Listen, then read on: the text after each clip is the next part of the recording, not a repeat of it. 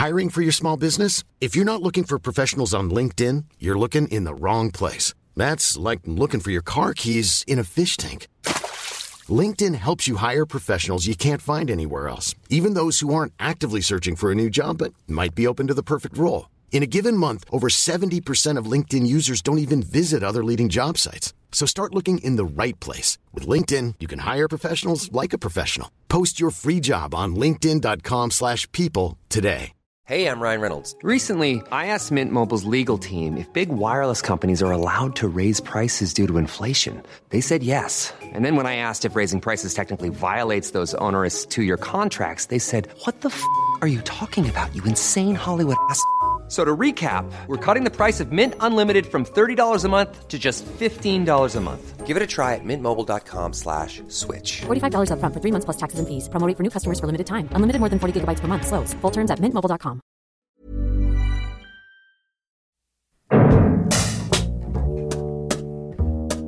Welcome to the BFI Network podcast. I'm Matimba Kabalika. Here at the network, we're into discovering, developing, and funding new and emerging filmmakers. It's not always easy to get your question in front of people who make decisions, so we've been running around with our microphone and pulling in some favours. I went over to Nassau Street to chat to Big Talk's head of film, Rachael Prior, about development, rejection, and baked goods. I'm gonna get this. Good Foley, this is. This is- Okay. oh, go on. That's, that's the official branded Big Talk water being poured out. What happens in this room? Magic. This Magic is where is the, what. this is where the magic happens. Yeah, well, this is known as the development meeting room. So this is, yeah, predominantly the script meetings happen in here. Um, thank you so much for having It's us here pleasure. today. So and I brought you this because I always I, so so because obviously you are Someone a, who knows me. in a baking capacity. extraordinaire. Well, I do like. I don't know if extraordinaire is quite right, but that looks very I think impressive. so. No, I see your I see your pictures. I see the tweets. This is amazing. There's no need to there's no need to pretend you're amongst friends. For the record, let it be known that I've just been presented with the most delicious looking uh, cinnamon bun. Thank you. No, you're welcome. This is all going very well. so far, so good. Thanks for seeing us. I'm so interested to talk about all the stuff that you do Uh huh.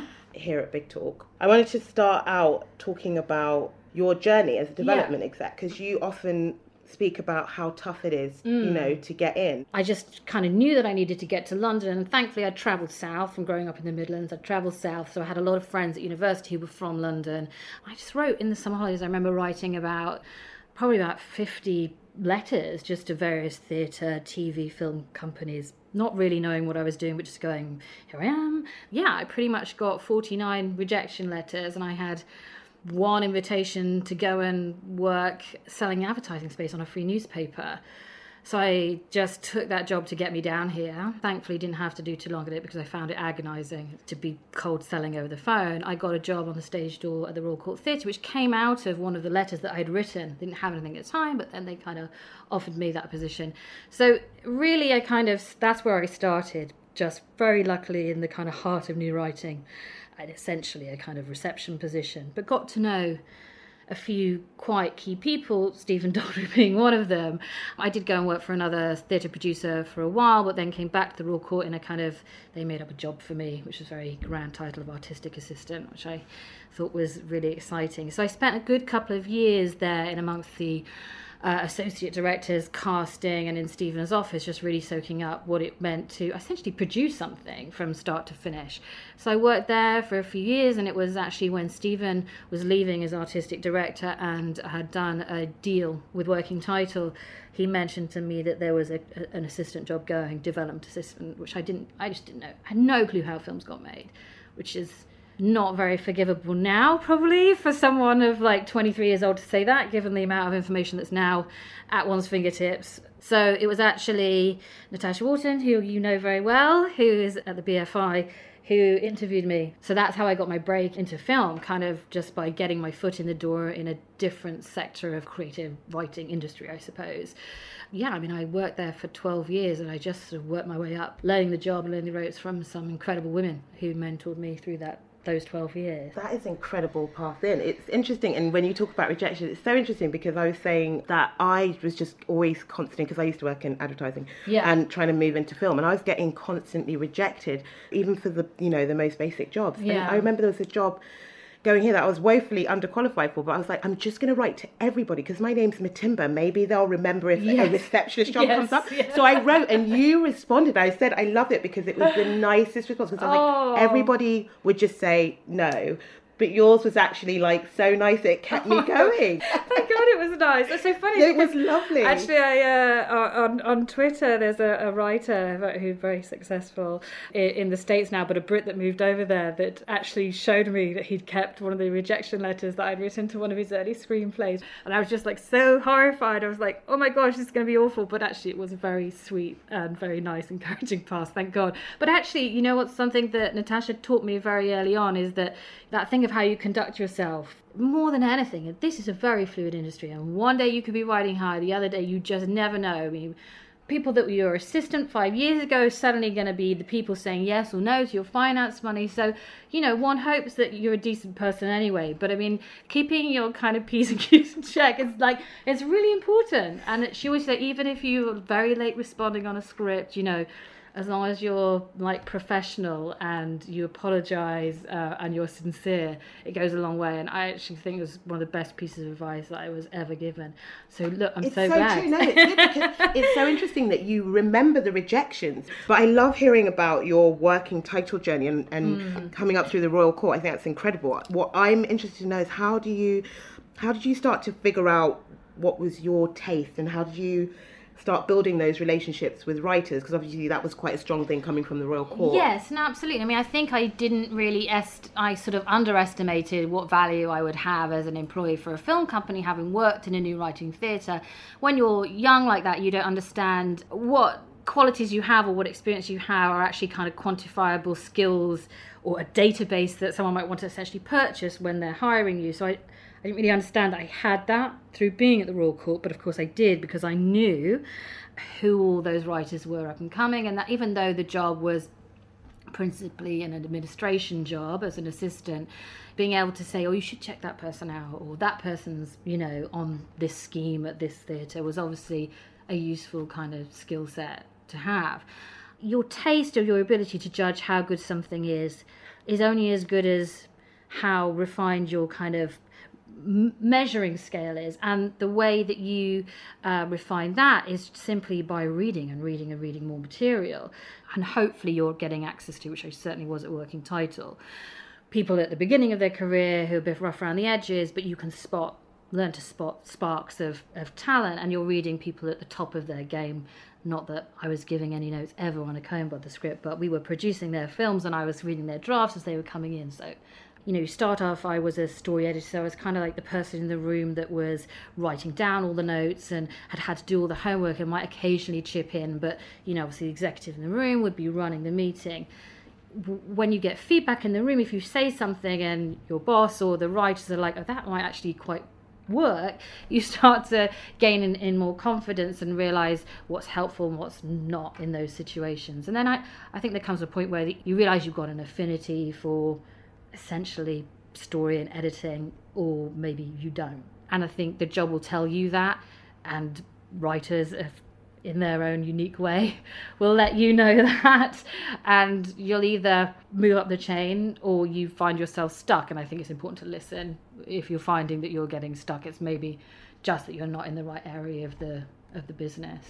But your relationships with writers come about from being helpful to them. It's as simple as that. And how long into your working title journey did you start to feel, okay, this feels like a Rachel? This feels Yes. like a, you know, and you start starting to having those, when are those I think feelings? probably start? like when I moved over, because I started as a development assistant and then I I was there for a couple of years and they set up a low budget division which Natasha Wharton ran and then I moved across there to be a story editor which was you know my first non-assistant title these are all things very important when you're coming up like I don't know you just hit a groove you you find yourself like this is where I belong I started to realize that when I would read a script it stopped just being words on a page and started to kind of gain like a kind of shape in my head, like a story graph shape.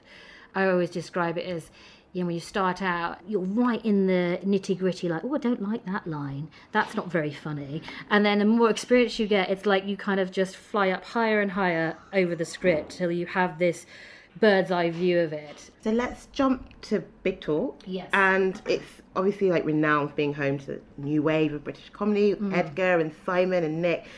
So how did you come into that dynamic and then how did you start growing or expanding that? I think that the, the Simon and Edgar and Nick and, and, and Nira, we're, I think I'm the exact same age as Edgar. I think his birthday's like a month or so away from mine.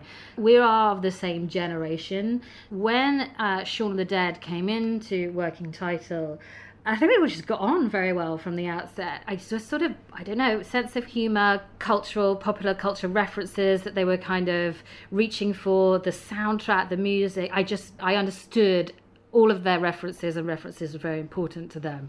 You know, when there was an opportunity here to kind of start something, Big Talk was expanding at the time and doing a first look deal with um, Studio Canal and Film 4, you know, and I'd been at Working Title for 12 years, which is big part of someone's life. I was ready for a new challenge. So it's such an energy because it, it doesn't age. You watch it now and you can, you know, I can still quote. Yes. When you can quote something, it's good because it's not about how many mm. times it's got that fresh energy. So Yeah.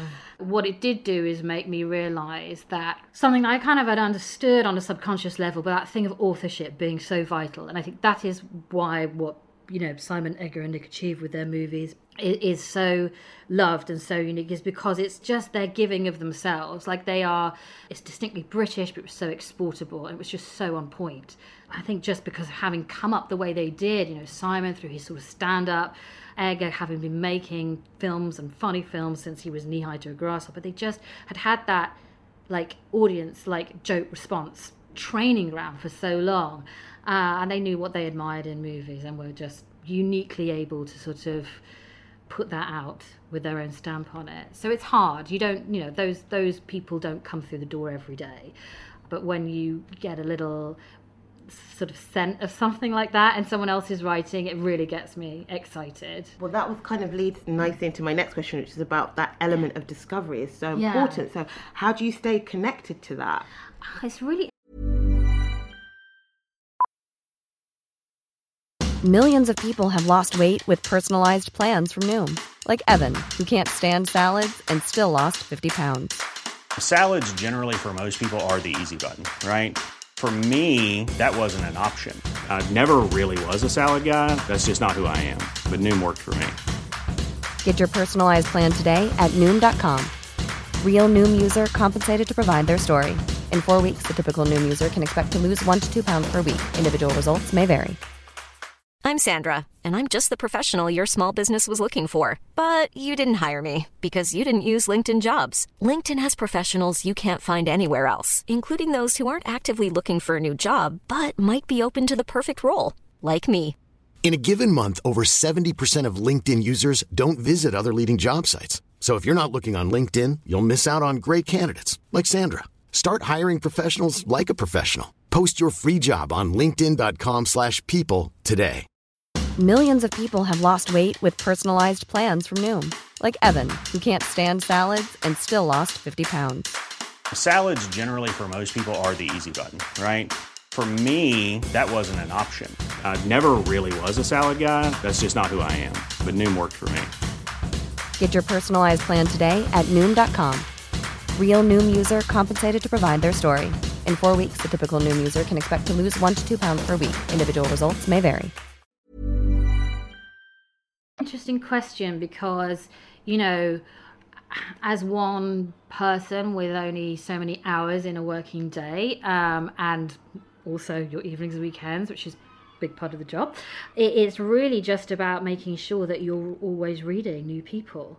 And that is very much a kind of metal detector hobbyist sort of that I always think when I see people out with metal detectors I'm like I feel you you know that's there are fields and fields of writers and you you you can't know if anyone's good unless you're you read the work for yourself. I mean sometimes you hear oh, you should read this person someone people get recommended to you. We're very fortunate we have a huge and very very dynamic TV company here who are doing you know great comedy as well as great drama. So they are obviously discovering people uh, who are kind of coming up in that way. So there's a good sharing of information, but ultimately nothing replaces the fact that you'll just get sent a sample by an agent and you even if it's going to take you six weeks to read it because you've got all this other project work that's really demanding that you ultimately make sure you get to that that new writing and uh, that happened to me a couple of weeks ago. I read a,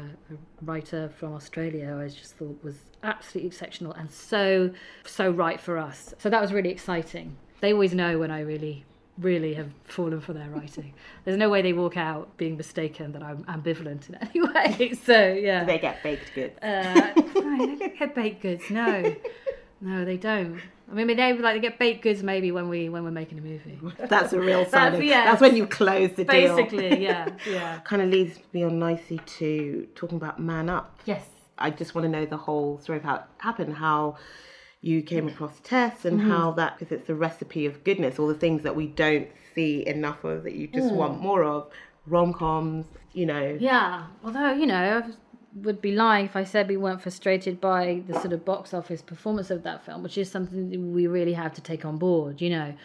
But I'm incredibly proud of the film. I mean, I feel like I've been across so many films now that have gone into production and, and released across my time at Working Title and here. I, I know when a film is okay or not so good, and I know when it's good. And I feel in my heart that Man Up is a good movie. I'm really proud of it. Um, so the script came to us as a spec, which is not that usual. We get a lot of scripts through the door, but they're kind of not sent out in that way. Like this is a spec; it's out to a few people. Uh, I was very new to Big Talk. I don't know how long I'd been here. At most a year, I think. But Tess had already met with an exec, Tamsin, who was already who'd been working at Big Talk for a while. So the script actually came in to Tamsin, and she was reading it, and her assistant was reading it. Her assistant, I was on this floor at the time and her assistant was sat kind of in front of me just reading the script and just laughing laughing and laughing. And i was just getting a bit annoyed trying to concentrate on my work. And i was like what are you reading? She was like oh this script man up.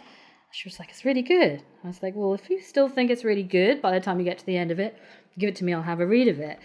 So she finished it and was like i think it's really good passed it to me and i started reading it in that way that I'll always do. If I get handed a script that someone's like, I'll always open the first couple of pages, and if I'm like, oh, mm, okay, like I'm gonna have to concentrate on that a bit more. It'll get put to one side until I have a proper slot for reading.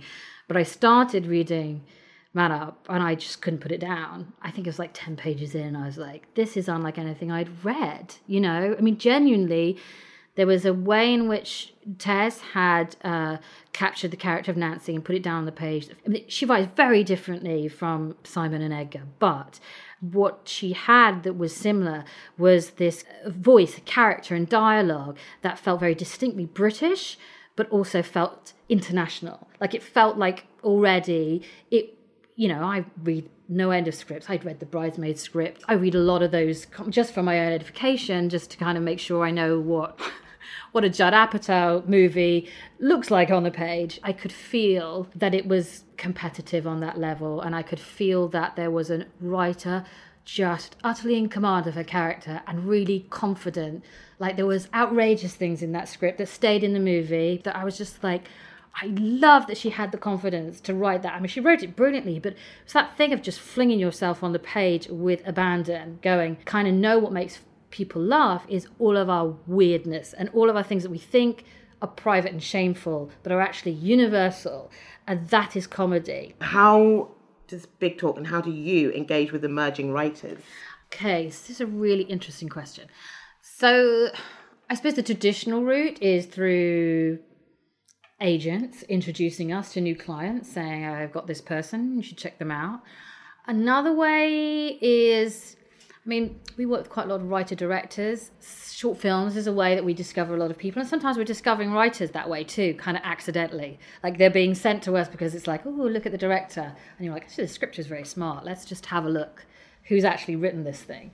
So that's another way in.